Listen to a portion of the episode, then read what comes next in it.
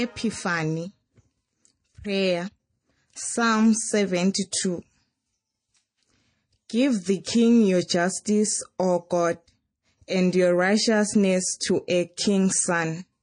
May he judge your people with righteousness, and your poor with justice.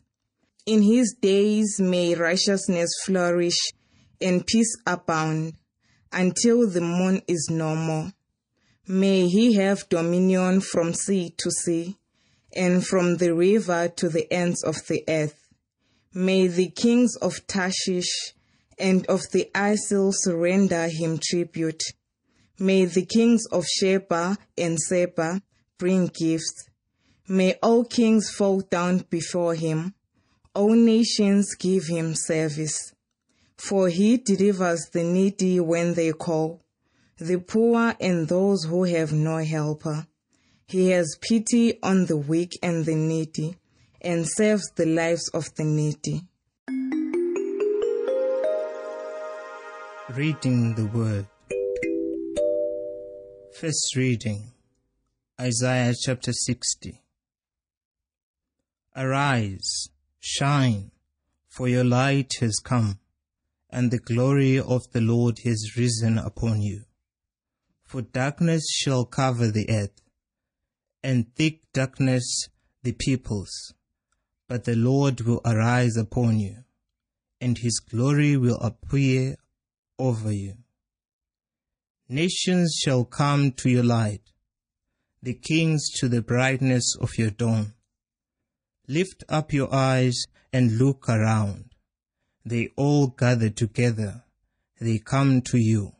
Your sons shall come from far away, and your daughters shall be carried on their nurses' arms.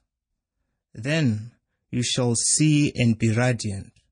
Your heart shall be thrilled and rejoice, because the abundance of the sea shall be brought to you.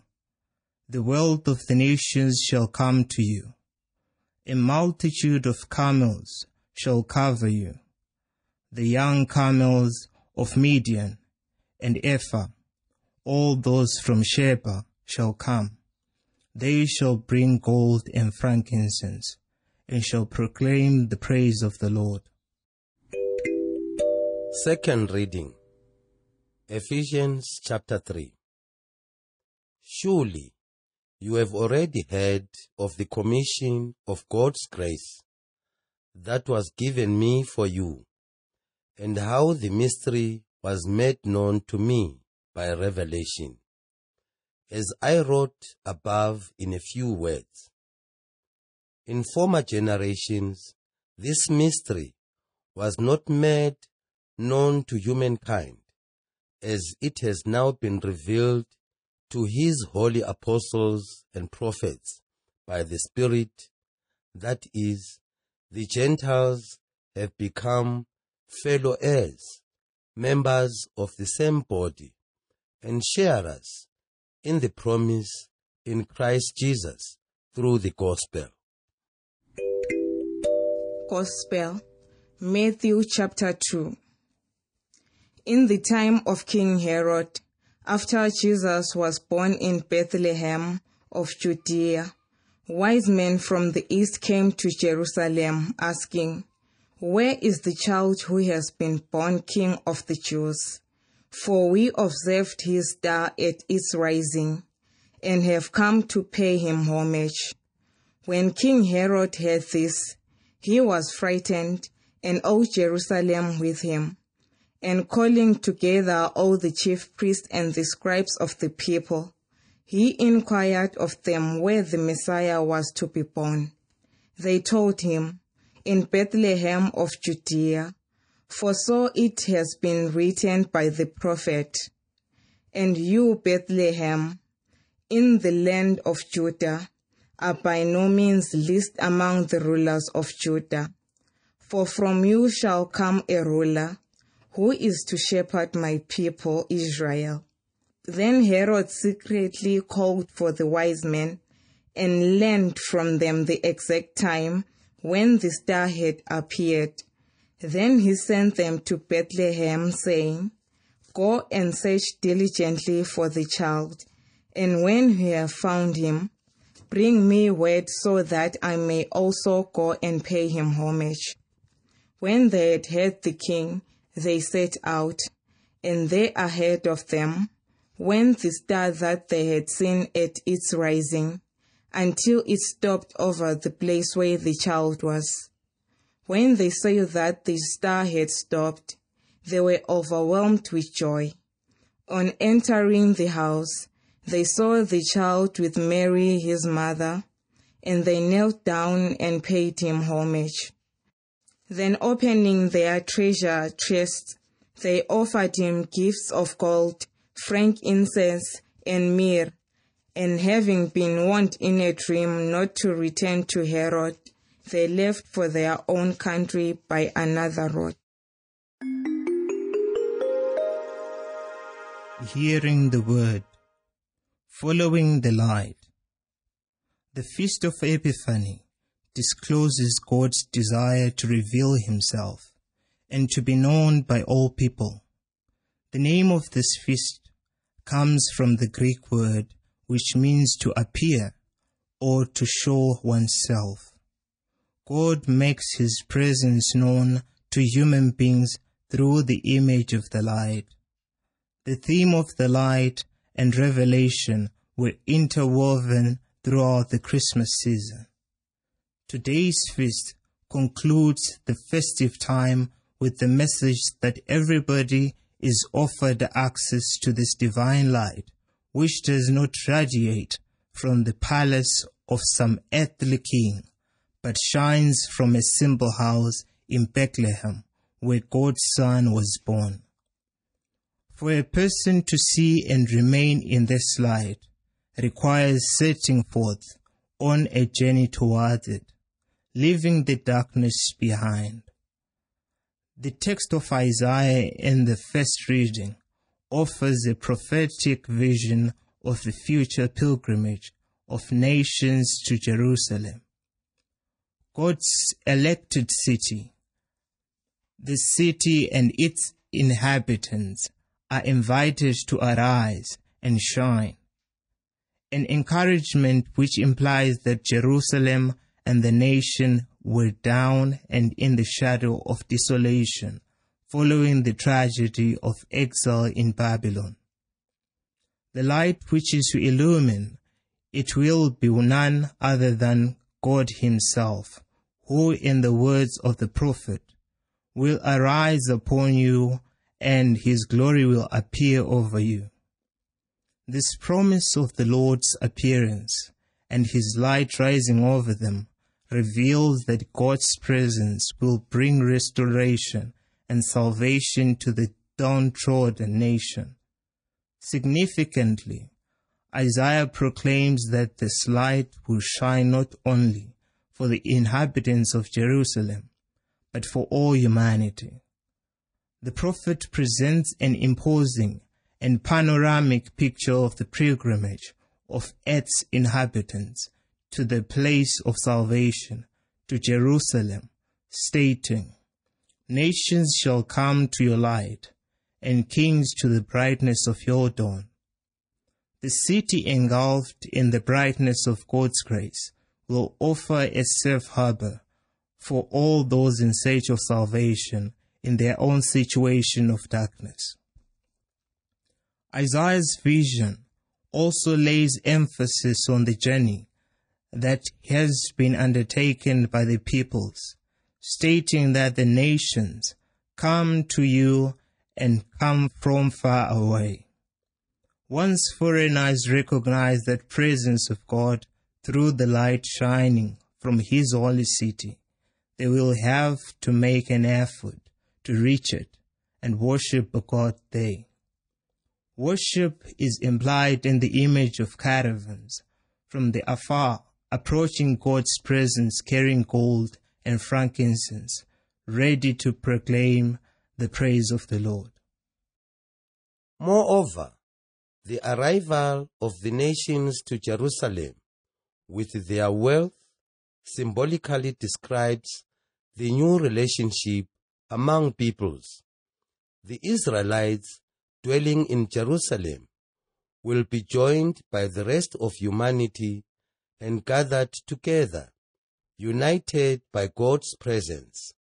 They become one family with Israelites symbolically adopting the foreigners as reflected in the words, Your sons shall come from far away, and your daughters shall be carried on their nurses' arms, united by God's presence and surrounded by His light. This will be a new humanity existing in joy.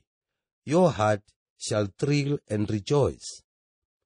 The second reading from the letter to Ephesians focuses on the mystery made known by revelation and now shared with the recipients of this writing. While in the former generations this mystery was not made known to humankind, either because it was hidden or not properly understood, it has now been revealed. This now refers to the revelation through Jesus Christ, who came as the true light of revelations. Ephesians chapter 5 verse 14 and brought salvation to those who believe in him. The content of this mystery is God's eternal plan regarding the inclusion of Gentiles in the family of God's people. The author uses the language of inheritance to describe this inclusion in the words, the Gentiles have become fellow heirs to the promise of the life in the light. He also uses the image of the body as the Gentiles became members of the same body. This membership implies living in the light of Christ's presence. For this reason, the author reminds the believers of the need to be faithful to Him.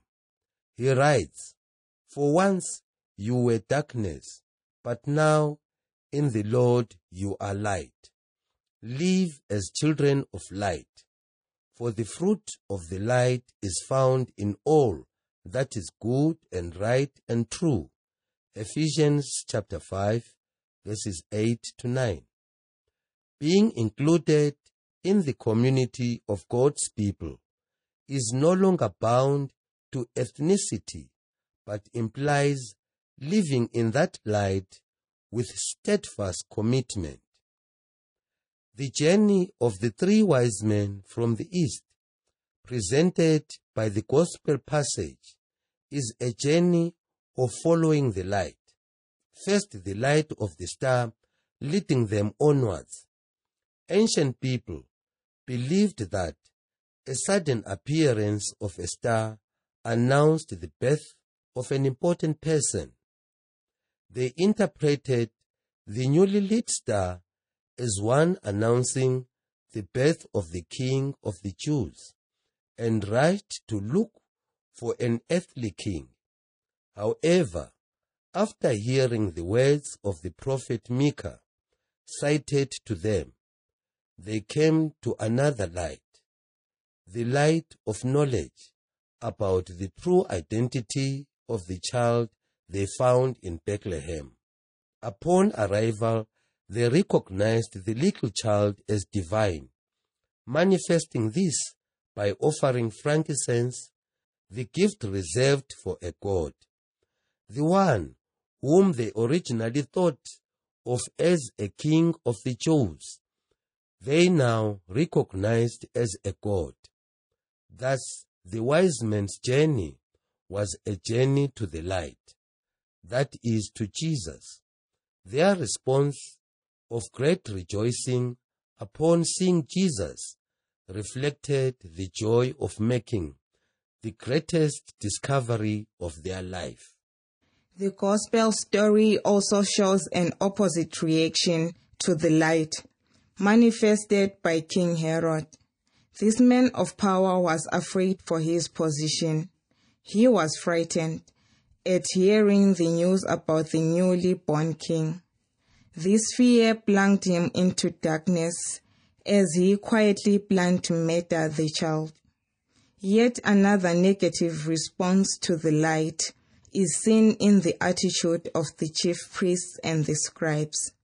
These learned people knew where the Messiah was to be born.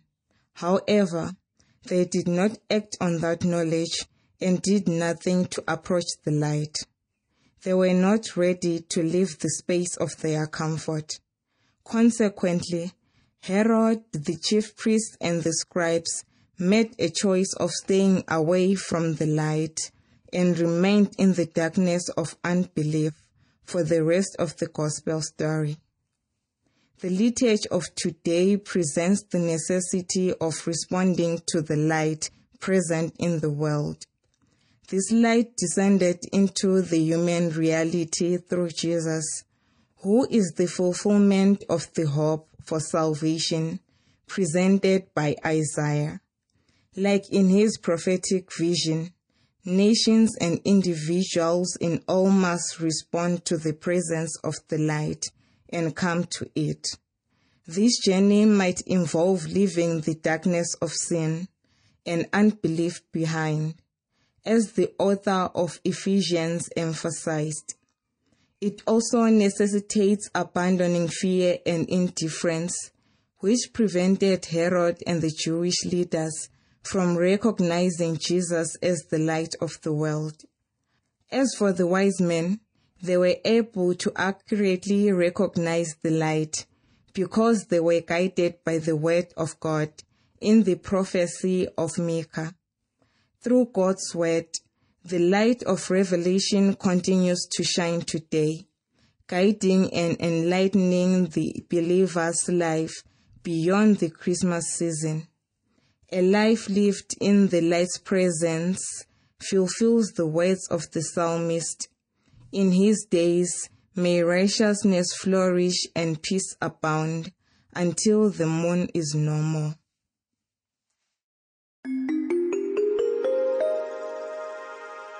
Listening to the Word of God. The Feast of Epiphany summons us to reflect on the theme of the following the light. In many parts of Africa, the first rains bring out scores of flying termites, larvae. These small insects hide underground throughout the entire year, only to emerge at the one single moment they leave for. When they do, they swarm around in their millions, apparently without any clear direction, except when this happens at night. In the darkness, they all are drawn in one single direction, the nearest visible light. We can learn from these insects that when we are able to recognize where the light is, we will find the sense of direction and purpose. We do not need to look afar. Jesus declared that he is the light of the world. John chapter 8. And he has given us examples on how to be the light ourselves. First, Jesus drew the Magi to himself because of who he was. As Christians, we are to be drawn to Christ and stay connected to Him because we recognize His utmost importance. This constant connection with our light replenishes and recharges us to continue the journey of following Him, despite trials and turns and twists in the road. Following the light pose, a great challenge for us today, because we so often experience darkness and confusion. Yet, Jesus and his teaching stand as a guiding light for us. So often we look to other people and sources for inspiration and guidance, forgetting that Jesus is, in fact, the best of these. Recognizing that He is our light will help us greatly in clinging to Him we need to make a conscious decision to seek guidance from Him through prayer, reflection, and the sacraments. Second, in their search for the newborn king, the three wise men were guided by the light of the star, but they were also helped by the words of the scriptures cited to them. As the followers of Christ, we also have the star to follow. This star is the Bible, which contains all we need to know to walk the path to salvation. In the scriptures, we find the principles and teachings which nourish and instruct us on who our God is and how we ought to live out our Christian faith. Still, we need to reach for the Bible, read and study it so that its light may illuminate us. Third, the image of light implies the presence of darkness, but where there is light, darkness disappears. Following Christ, the light of the world, means walking in the light to produce good fruits. These are, according to St. Paul, love, joy, peace, patience, kindness, generosity, faithfulness, gentleness, and self-control. Galatians chapter 5 verse 22. Through the practice of these virtues, we not only follow the light, but become the light ourselves. This is indeed a great dignity. Through our faith, we can become the light for others. There is a beautiful African proverb which states that the fuel in the lamp consumes itself but lights others. Jesus was like that oil in the lamp, coming to earth and sacrificing himself for others. He burned as a bright life that ignited the world. That light still burns in us today. Like Jesus, we can also be the light for others. Most importantly, when we burn with the love for Him and other people, we can be assured that our oil will never run out because it is constantly replenished by His grace. We receive this grace when we seek His presence and cling to Him through our faith and prayer. The fuel in the lamp consumes itself, but lights others.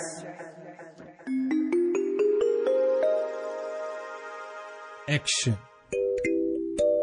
Self examination. In what way is Christ really the light for my life? The light I seek and follow. How am I a light for my family, community, and the society, inspiring and guiding them? Response to God. In the course of this week, I will pay attention to any inspiration and guidance that comes to me from the Lord. Whenever I experience God's light, I will make a prayer of thanksgiving for His grace. Response to your world. I will find time this week to spend time with Jesus Christ, present in the Blessed Sacrament. As a group, we shall organize Bible sharing on the text of today's Gospel with the purpose of searching for the star, something that can focus our group activities on being the light within our larger community.